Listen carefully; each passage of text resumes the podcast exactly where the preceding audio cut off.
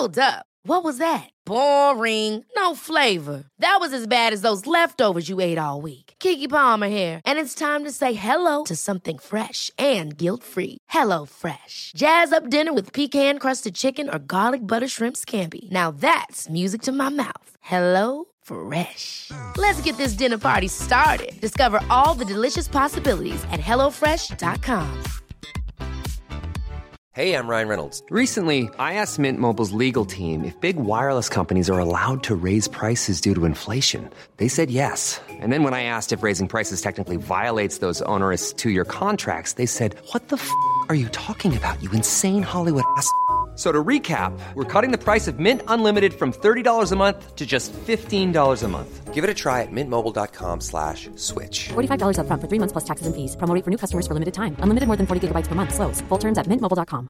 Quality sleep is essential. That's why the Sleep Number Smart Bed is designed for your ever evolving sleep needs. Need a bed that's firmer or softer on either side? Helps you sleep at a comfortable temperature? Sleep Number Smart Beds let you individualize your comfort so you sleep better together. JD Power ranks Sleep Number number 1 in customer satisfaction with mattresses purchased in-store. And now, save 50% on the Sleep Number limited edition Smart Bed for a limited time. For JD Power 2023 award information, visit jdpower.com/awards. Only at a Sleep Number store or sleepnumber.com. Palmemordet, Mytmosarna del 3, Den döde statsministern. Sveriges statsminister Olof Palme är död. 90 000. Ja, det är mord på Sveavägen. Hörde de säger att det är Palme som är skjuten. Mordvapnet med säkerhet är en Smith Wesson, en revolver kaliber .357. Inte ett svar. Finns inte ett svar. För jag har inget. Har inte varit Varför skulle jag? Polisen söker en man i 35 till 40-årsåldern med mörkt hår och lång mörk rock. Välkomna till podden Palmemordet som idag görs av mig, Tobias Henriksson på PRS Media. Som vanligt kan ni sponsra oss genom att gå in på patreon.com palmemordet och donera en summa per publicerat avsnitt. Det är alltså patreon.com palmemordet. Det går även att swisha ett engångsbelopp. Skicka ett privat meddelande på facebook.com palmemordet för att få vårt nummer. Idag ska vi återse en gammal bekant, nämligen Mytmosarna. I den här serien försöker vi titta på olika myter som uppkommit i utredningen och se om dessa kan styrkas eller avfärdas. Och idag ger vi oss in i ett ämne som blivit allt mer infekterat på senare tid. Nämligen om Olof Palme faktiskt dog eller inte på Sveavägen. För även om det kan låta märkligt så har vi sett allt fler teorier som handlar om att det vi känner som ett mord egentligen var ett skådespel för att Palme skulle kunna försvinna i tystnad av den ena eller andra anledningen. En av dem som är förespråkare för det här spåret är författaren Claes Hedberg, som alltså menar att mordet aldrig hänt. Som vanligt så redogör vi för teorin och bevisen för eller emot. Men vi vill betona att det inte är allt vi rapporterar om som vi personligen tror på. Men mer om det sist i avsnittet. Hur uppkom då teorin om att Palme aldrig dog i korsningen Tunnelgatan-Sveavägen? Beroende på vem man frågar får man olika svar, men en gemensam nämnare i dessa är att Palme kände sig hotad, utarbetad eller sjuk och därmed ville försvinna, tillfälligt eller permanent. I en del teorier har Olof Palme aids, som på den här tiden kunde anses som en skamlig sjukdom, i synnerhet för en hög politiker. Vi kommer att titta på det här påståendet och många andra lite senare. En psykologisk faktor till att en del personer tror att Olof Palme aldrig mördades kan ha att göra med det ofattbara i att en svensk statsminister mördas på öppen gata. Det är ett så stort trauma att man måste hitta andra förklaringar för att kunna bearbeta det. I det fallet går det att jämföra med de olika faserna i en sorgeprocess, där en är förnekelse. Jag menar att det är fullt naturligt att folk tänker i de här banorna, även om det inte alltid är helt logiskt. En del i teorin om teatermordet är den bild som togs på en kvinna som troddes vara Lisbeth Palme utanför Sabbatsbergs sjukhus på mordnatten. Om Lisbeth följde med ambulansen, hur kunde hon då senare stiga ur en polisbil på samma plats? Teoretikerna menar att detta talar för att det var en skådespelare som följde med ambulansen och inte den riktiga fru Palme. Men som vi med hjälp av experter kunde konstatera i det förra avsnittet av Mytmosarna är det inte alls Lisbeth som syns på bilden.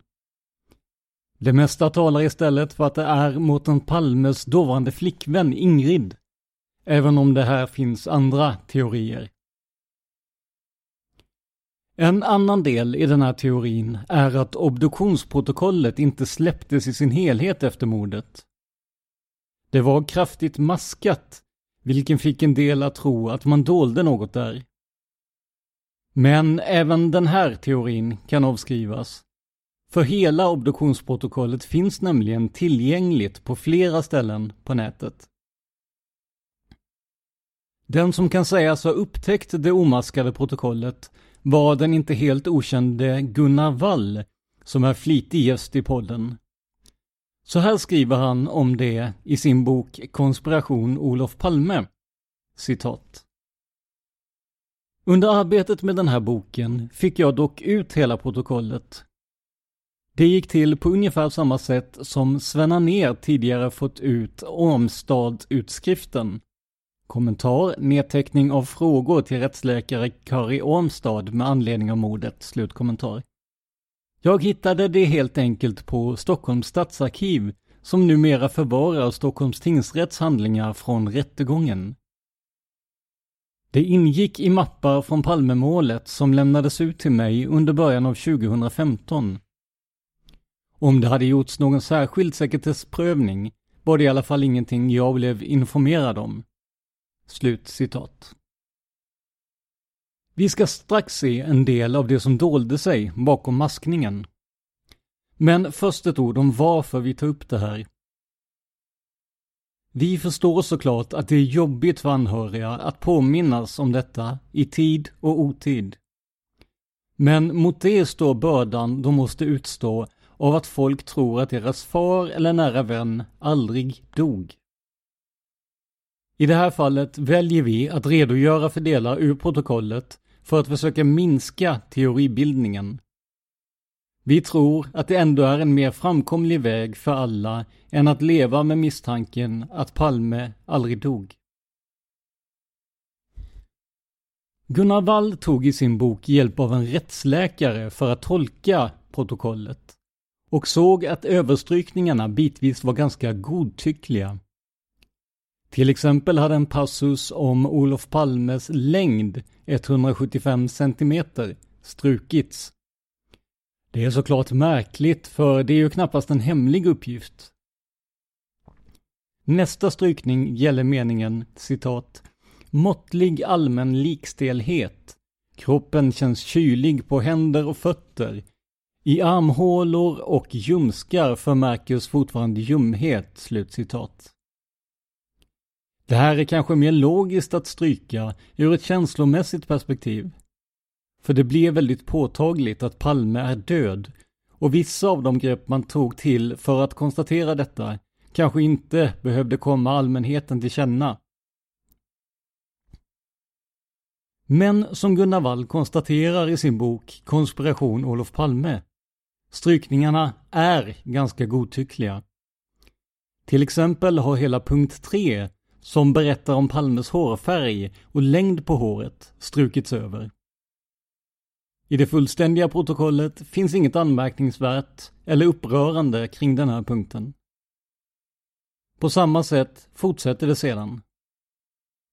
Gunnars teori är att man hemligstämplat det som inte kommit fram i Marjasin-kommissionens rapport, men släppt resten. De uppgifter som kom fram där var ju ändå på något sätt offentliga och kunde lämnas ut. Men finns det då något som talar för att Palme var sjuk eller rent av döende? Nej, inte alls. Det fanns sammanlagt tre saker som kan vara värda att notera, men ingen av dem handlar om någon allvarlig sjukdom såsom aids. Det första var ett par gulaktiga förtjockningar i Palmes hjärna. Detta är helt naturligt för en man i Palmes ålder och påverkar inte tankeförmåga eller liknande på något avsevärt sätt. En helt naturlig åldersförändring enligt en rättsläkare Gunnar Wall pratade med. Dessutom fanns en citat pepparkorns stor förkalkning i höger lungrot. Slutcitat. Det här kan säkert ses som en sjukdom av vissa, men det visade helt enkelt på att Palme hade tuberkulos som liten, vilket stämmer med de biografier om statsministern som finns. Till sist hittades spår av en utläkt lätt hjärtinfarkt. Ingen av de här fynden utgjorde något hinder för Palmes liv, utan var av gammalt datum och fullt läkta. I sammanfattningen säger den rättsläkare som Gunnar Wall pratade med att personen utifrån protokollet var fullt frisk och förmodligen skulle levt när boken skrevs 2015, om han inte hade blivit skjuten. För att få en klar bild av vilka som var med vid obduktionen och hur de inledningsvis gick tillväga ska vi citera en del av protokollet. Och det blir inga blodiga detaljer eller liknande, bara en sammanfattning för att öka klarheten. Citat A.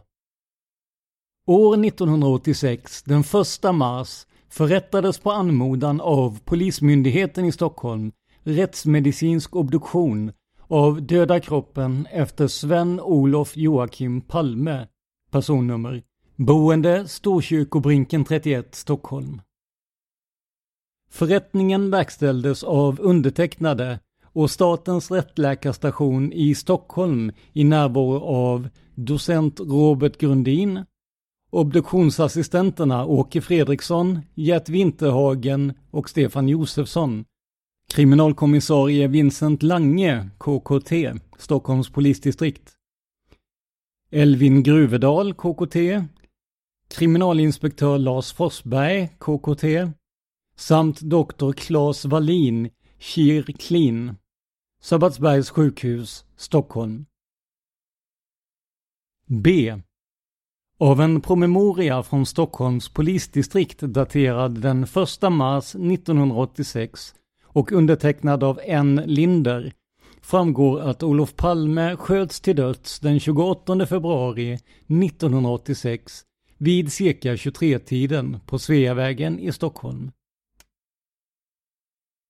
Enligt upplysningar av behandlande läkare, Dr. Claes Wallin, vid Sabbatsbergs sjukhus var Olof Palme vid ankomsten till Sabbatsbergs sjukhus kliniskt död. Trots återupplivningsåtgärder med så kallad öppen hjärtmassage kunde hans liv ej räddas. Där slutar vi citera obduktionsutlåtandet. Värt att notera är att man inte hittade delar av kulan eller splitter från denna i Palmes kropp. Men hur var det då med det här med sjukdomar? Om vi tittar i den obduktionsintervju som Marjasinkommissionen gjorde med bland andra obducent Kari Armstad så upptäcker vi faktiskt en kronisk sjukdom. Men att något är kroniskt betyder inte att det är dödligt eller att ens liv påverkas av det i någon högre utsträckning. För att ni ska få en helhetsbild av det här så citerar vi direkt ur utfrågningen. Citat. Hans-Gunnar Axberger. Det finns några uppgifter i något material som jag fått ut från en krönikör som inte är Palmespanare och som är väldigt kategoriskt. Han påstår att man vet att Olof Palme led av en sjukdom relativt allvarlig. Det är ett mycket kategoriskt påstående som förvånar mig. Har du någon aning om vad som kan ligga bakom det?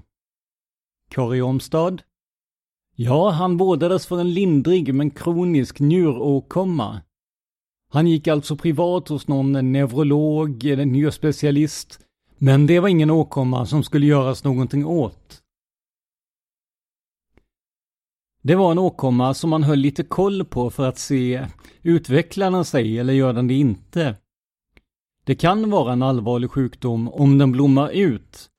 Men om det bara är sådär... um, ehm, Visserligen är det på gång men det händer inte så mycket och njurarnas överkapacitet är ju också minst tio gånger det man behöver hos en frisk människa.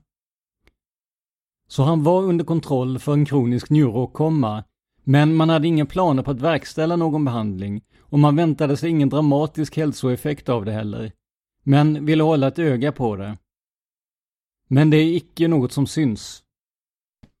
Hans-Gunnar Axberger har den åkomman något namn? Ormstad? Någon form av interstitiell nefrit, tror jag. Tror jag, för den här doktorn som hade hand om honom bad att få eh, kopia av obduktionsprotokollet. Han ville avsluta ärendet i sin akt. Det fick han inte, utan vi gav en kopia av njurbeskrivningen och njurmikrot och tyckte att eh, det var det han hade bruk för och inget annat. Tora Holst och det syndes inte på njurarna alls. Ormstad?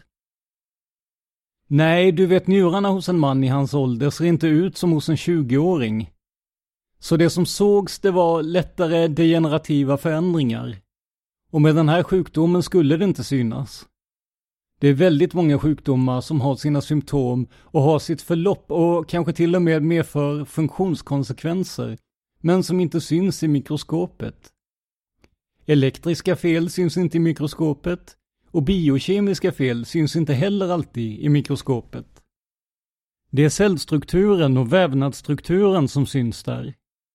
Inflammationer syns, tumörer syns, ärrbildning syns, söndertrasningar syns, men inte sådana subtila grejer. Eller det kan maskeras av de normala åldersförändringarna. Håkan Winberg har du någon teori hur det startade? Varför han... Eh, har han besvär eftersom han går till läkaren och blir undersökt och får veta det här? Ormstad? Jag tror kanske att han gick på någon hälsokontroll. Det är en del medelålders herrar som får för sig att de ska göra det. Och ju högre uppsatt herren i fråga är, så går man igenom hela testbatteriet. Vore det inte för att han var den han var, eller han kanske yttrade önskemål om att få en helcheck som det heter på norska, helkoll. Så skulle man kanske aldrig tagit det provet och fått den här diagnosen. Den risken är det att gå på hälsokontroller. Man får diagnoser som man inte borde intressera sig för.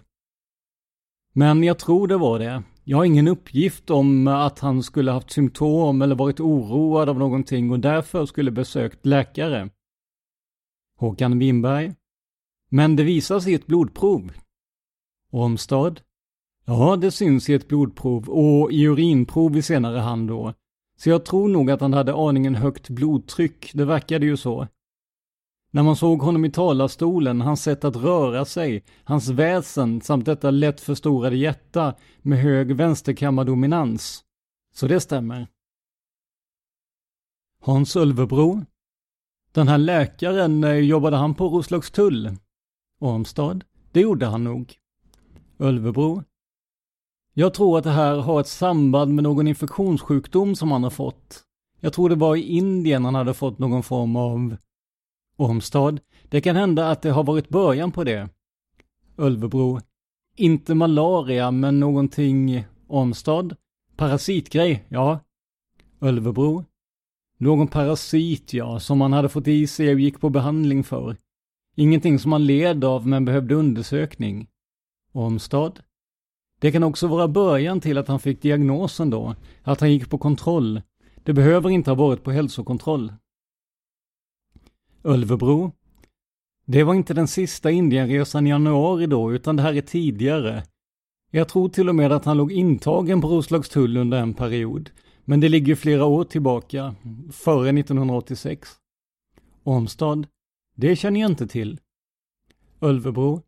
Jag kan inte svara på det, men det ligger liksom inte där i tiden, för det är ju där vi har koncentrerat oss. Utan bara konstaterat då att han... Eh, Ormstad?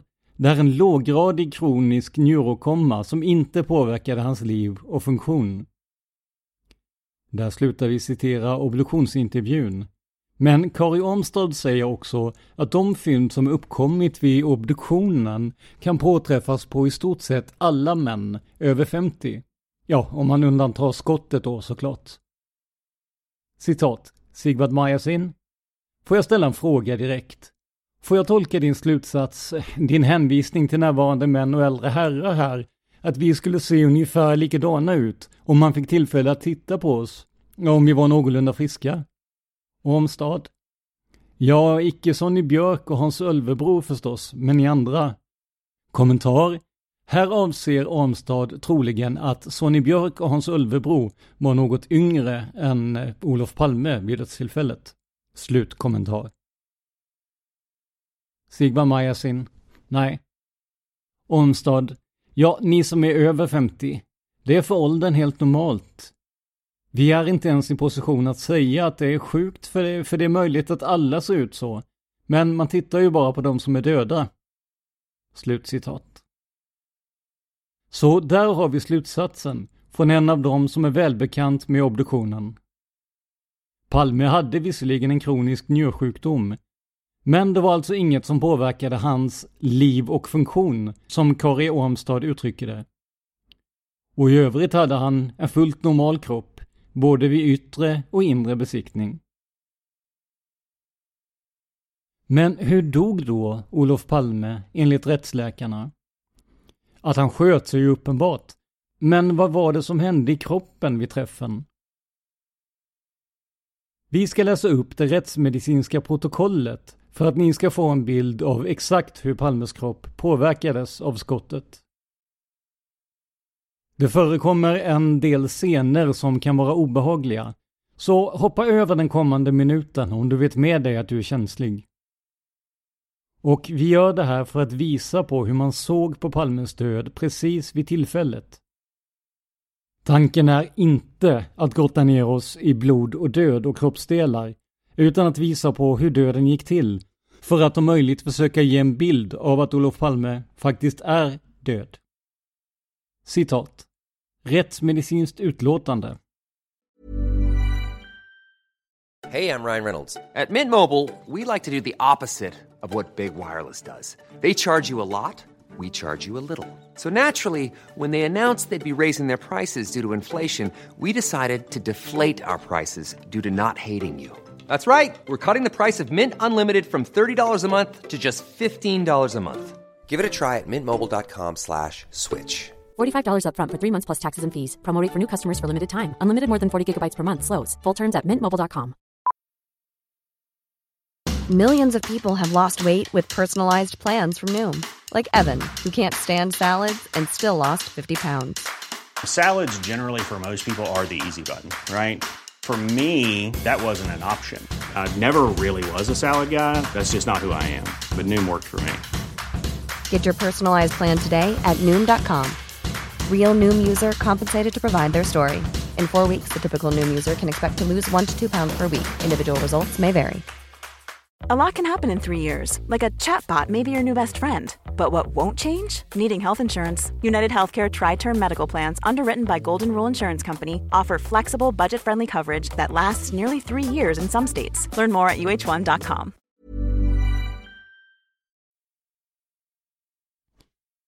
Med stöd av uppgifterna i Species Facti samt fynden i obduktionen får vi härmed avge följande preliminära utlåtande.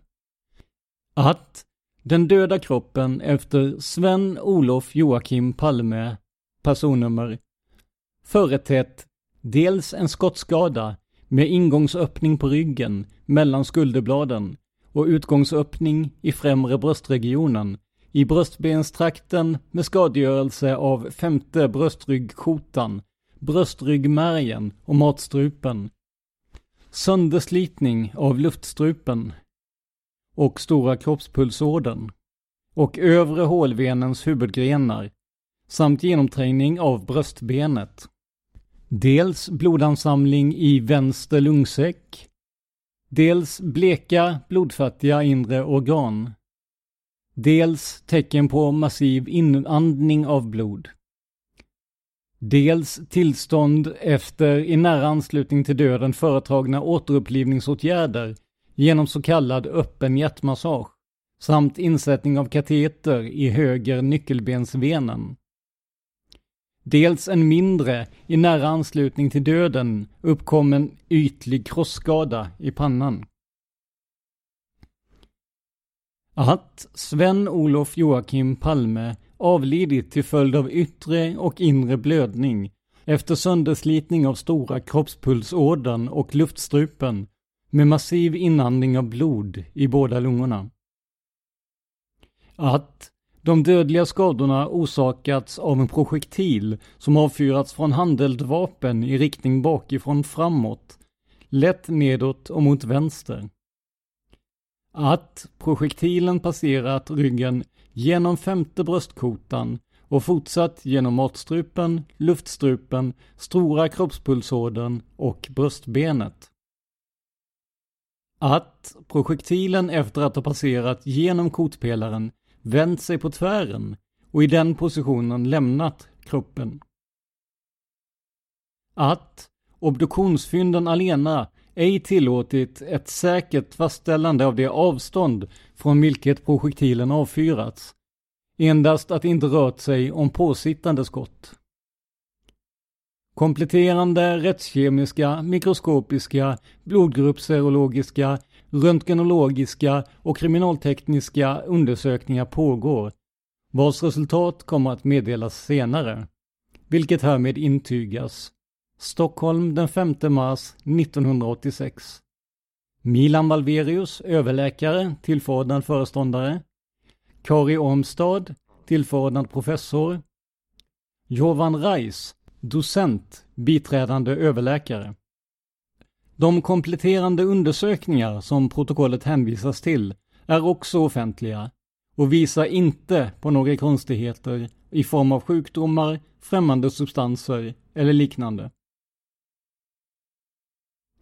Så hur Palme dog verkar vara ganska klart efter det här, eller hur?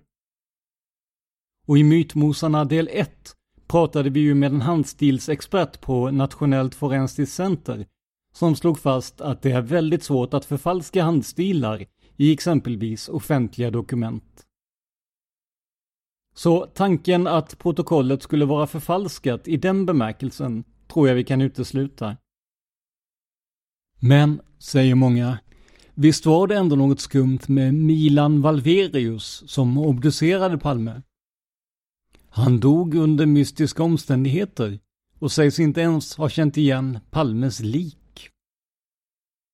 Jag hittar nu ingen källa till det här påståendet annat än spekulationer på internet. Så om ni sitter på någon sådan källa så får ni gärna kontakta mig. Påståendet att han inte direkt kände igen Olof Palme tycker inte jag är speciellt konstigt. Om det överhuvudtaget är sant. Olof Palme var död, sönderskjuten och mycket blodig. Dessutom hade han sårskador i ansiktet efter fallet på mordplatsen. Jag inbillar mig att det i en sådan situation, som dessutom lär vara mycket stressad, inte kan vara lätt att direkt koppla den avlidne till det otänkbara. Nämligen att statsministern skulle ha skjutits ihjäl på öppen gata. För att fortsätta på spåret Valverius så skriver socionomen Pia Hellets så här om mordet i en uppsats. Citat. Obducenten som undersökt Palmes kropp, Milan Valverius, dog år 1994. Det finns olika teorier om hans död hos olika källor. Hjärtattack, överdos av gift, alternativt läkemedel eller bilolycka även hans hustru dog. Samma dag.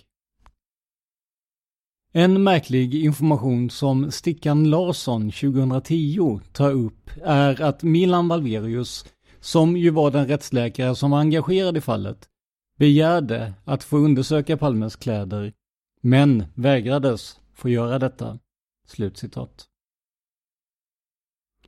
Men problemet med sådana här uttalanden är att de flesta, inklusive Pia, hänvisar till ytterst opolitliga källor som till exempel Flashback, där vem som helst kan gå in och skriva vad som helst. Jag har inte hittat några konkreta källor som intervjuer eller tidningsartiklar om detta, men kommer såklart att ta upp det om jag hittar dem. Och att utan källhänvisning skriva Stickan Larsson 2010 ser inte jag som en seriös källa.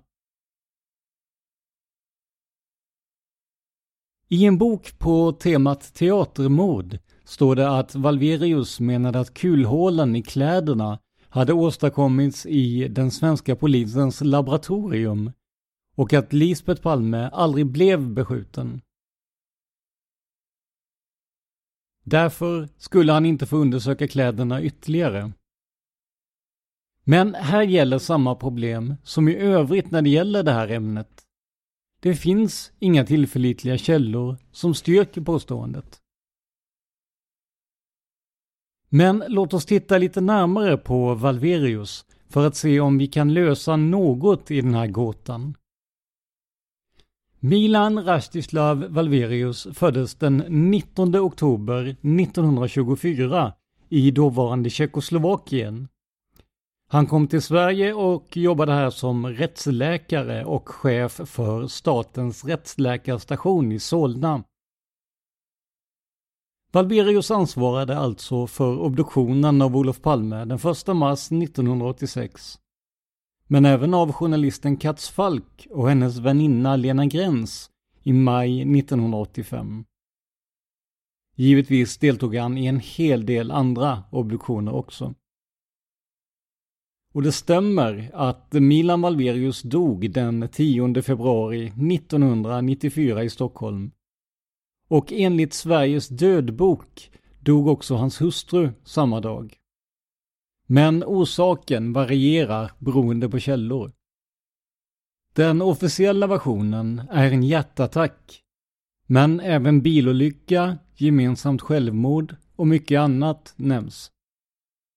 Även om ingenting går att utesluta har jag svårt att se att Valverius död, nästan 20 år efter mordet på Olof Palme, skulle ha någon koppling till händelsen. Uttalanden som Valverius ska ha gjort, som att sanningen finns i obduktionsprotokollet, låter såklart bestickande. Men han visste ju vad som stod där. Och det gör vi numera också. Och sanningen tycks ju faktiskt finnas där.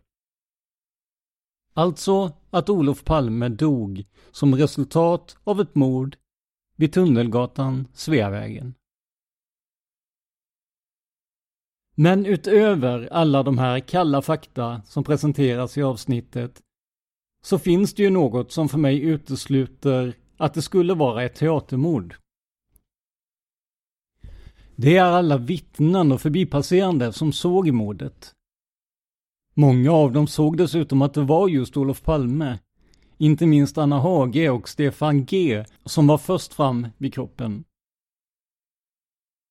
Utöver vittnena skulle en konspiration av det här slaget behöva innefatta flera hundra personer, inte minst poliser, sjukvårdare och obducenter. Ändå har inget kommit fram som konkret tyder på att en sådan konspiration förekommit. När man läser igenom böcker på det här temat, vilket jag gjort både tidigare och inför avsnittet, ser man att folk gärna använder de fakta som stöder deras egen teori. Till exempel menar Claes Hedberg i sin bok att man hemligstämplade uppgifter i obduktionsprotokollet för att dölja att liket inte var Palmes.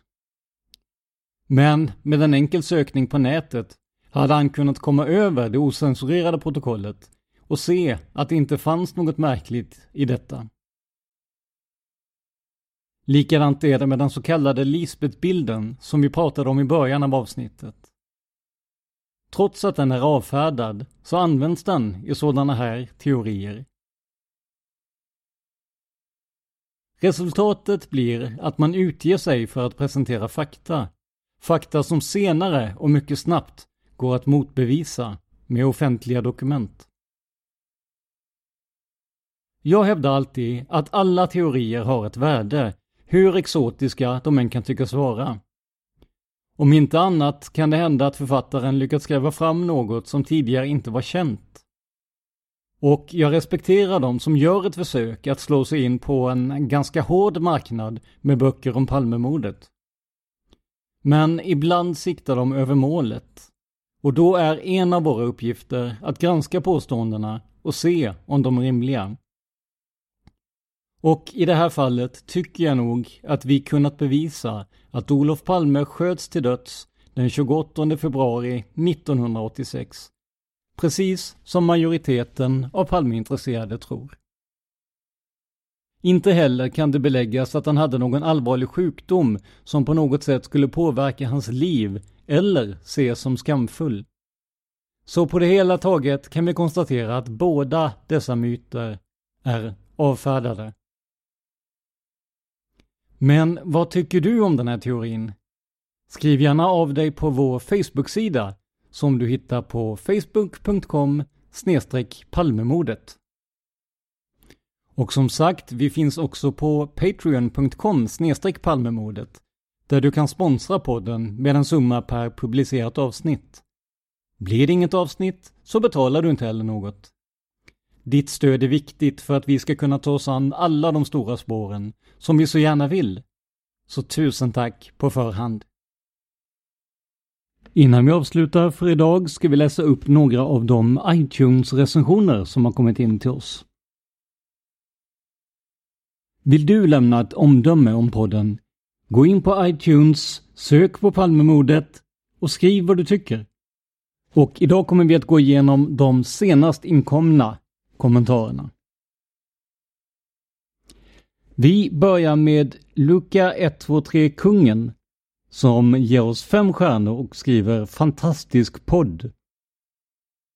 Började lyssna mest för att jag tycker det är gott att somna till podd, lite som sömnmedel. Detta var inget sömnmedel. Kan inte sluta lyssna, så intressant och spännande. Älskar dina humoristiska inslag. Du gör det super. Hälsar Luka 123 Kungen.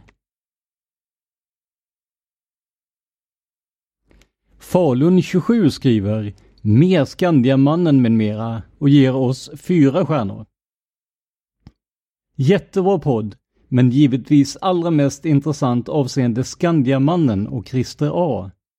Förstår inte riktigt varför annat ägnar så stor del än ovan, till exempel Viktor G, då alla förstår att det inte var han. Blir liksom bara redogörelse för vad rättshaverister säger etc. Programledaren lite för biased till han som skrev om mötesteorin. Det märks. Jättebra podd. Jag Falun 27 att vi lagt mycket tid på Viktor Gunnarsson är för att det var det första stora spåret som uppfylldes på Patreon.com. Eh, och när vi går igenom de här stora spåren så vill vi göra det så ingående som möjligt. Och för egen del känner jag att Viktor Gunnarsson är väldigt intressant, framförallt som person. Kanske inte lika intressant som en eventuell mördare. Men när vi nu satt på så mycket material som vi gjorde så ville vi göra så mycket som möjligt av det. Och det kommer vi att göra med alla de stora spåren. Precis som till exempel du nämnde med Skandiamannen som vi har följt upp i ett stort antal avsnitt. Mackan81 skriver intressantaste podden och ger oss fem stjärnor. Bästa och intressantaste podden nu, även om man kanske måste vara rätt insnöad för att riktigt uppskatta den podden. Donera på Patreon så att det kommer en massa avsnitt. Drivs av eldsjälar. Tack för det Mackan81 och absolut, både Dan och jag är riktiga eldsjälar när det gäller det här. Det är kul att det märks även till er lyssnare. Och här emellan recensionerna så kan jag bara berätta varför vi läser upp de recensioner vi har fått in. Och det är inte för att vi är självgoda eller vill gotta oss i fem stjärnor. Utan det är för att ge er lyssnare en bild av vad andra lyssnare tycker. Och för att ni ska kunna komma med feedback till oss på vad vi kan göra bättre. Så det är därför vi läser upp de här recensionerna. Och det har blivit mer och mer sällan på sistone. Och vi har nu samlat ihop några stycken för att se vad ni tycker om oss och höra era kommentarer på det. Användaren Bosvedjan skriver fantastisk podd och ger oss fem stjärnor. Väl genomarbetad och perspektivrik podd. Ett imponerande arbete. Tack för det Bosvedjan. Linde H skriver grym podd och ger oss fem stjärnor. Fängslande och intressant. Otroligt bra och seriös podd. Tack så mycket för det. Pappersprassel skriver mycket bra och ger oss fem stjärnor. Så intressant att få djupdyka i detta spännande ämne. Keep up the good work. Och det ska vi absolut göra. Mr Boll 84 skriver Helt magiskt och ger oss fem stjärnor. Fast vill egentligen någonting annat för han skriver Den är grym på att fånga intresset. 10 stjärnor. Tusen tack. Maggan E skriver Bästa podden på länge. Ge oss fem stjärnor. Jag snubblade över denna podd då jag är väldigt intresserad av mord och kriminalhistoria i allmänhet, svensk sådan i synnerhet. Generellt sett har jag tidigare undvikit just Palmemordet då det gärna blir väldigt svartvitt, Pettersson mot polisspåret. Men här har man faktiskt lyckats väldigt bra med att hålla sig till och utgå ifrån fakta. Jag gillar upplägget med vittnesförhör, intervjuer etc. och framförallt de olika spåren. Ljudet blir bättre och den biten bortser jag gärna från så länge innehållet är tillräckligt intressant. Det faktum att jag under varje spår nästan blir övertygad om att det är just det här som är det rätta, där har vi mördaren, är ett betyg lika gott nog som fem stjärnor. Bravo! Tusen tack för det Magan. Signaturen Appleseed skriver Palmemordet är en riktig nagelbitare. Trots att vi inte lär få svaret på den ultimata frågan så är denna podd en riktig nagelbitare. Det är till 100% Dans personlighet som bidrar till att dessa kopiösa mängder data blir levande. Och utan Dan hade denna podd aldrig funkat. Och jag kan bara hålla med dig, så är det, absolut. Vi avslutar med Tiffy Rickardsson som ger oss fem stjärnor. Och signaturen skriver Men varför står det att avsnitten inte är tillgängliga? Detta är min absoluta favorit av alla poddar. Och är det så att ni stöter på problem med att avsnitt inte är tillgängliga så skicka ett privat meddelande på facebook.com palmemordet och ange vilken poddklient du använder, om det är Acast, om det är Stitcher eller vad det nu kan vara för någonting. Det är inte säkert att vi kan lösa det, men i mån av tid kan vi vidarebefordra det till de som är ansvariga för det. Ni som lyssnat på ett större antal avsnitt och eh, hört även andra personer än Dan i podden, till exempel mig, David Lynning eller någon av alla gäster som har varit med. Vad tycker ni om det här konceptet med att ha flera röster i podden? Vad tycker ni om det här delade programledaransvaret som går mellan Dan och mig med ett antal avsnitt per person? Ni får gärna skriva av er om det så att vi kan bli ännu bättre. Facebook.com Palmemordet är det som gäller. Det här var veckans avsnitt av podden Palmemordet som gjordes av mig, Tobias Henriksson på PRS Media. För mer information om mig och mina projekt besök facebook.com prsmedia.se eller hemsidan prsmedia.se. Om du är intresserad av true crime, kolla gärna in någon av Dans andra poddar, som Seriemördarpodden eller Massmördarpodden. Mer information om dessa hittar ni genom att söka på dem på Facebook. Även i min andra podd som heter Tänk om förekommer ibland true crime-fall. Där försöker vi, likt i Mytmosarna, ta död på eller bekräfta olika konspirationsteorier och myter. Den podden hittar ni på facebook.com tankom.se. Tack för att du lyssnar på podden Palmemordet. Man hittar Palmes mördare om man följer PKK-spåret till botten. Därför att ända sedan Julius Caesars tid har det aldrig hört talas om ett mord på en framstående politiker som inte haft politiska skäl. Polisens och åklagarens teori var att han ensam hade skjutit Olof Palme. Och det ledde också till rättegång. Men han frikändes i hovrätten.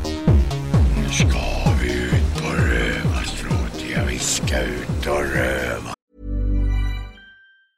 Ever catch yourself eating the same flavorless dinner three days in a row?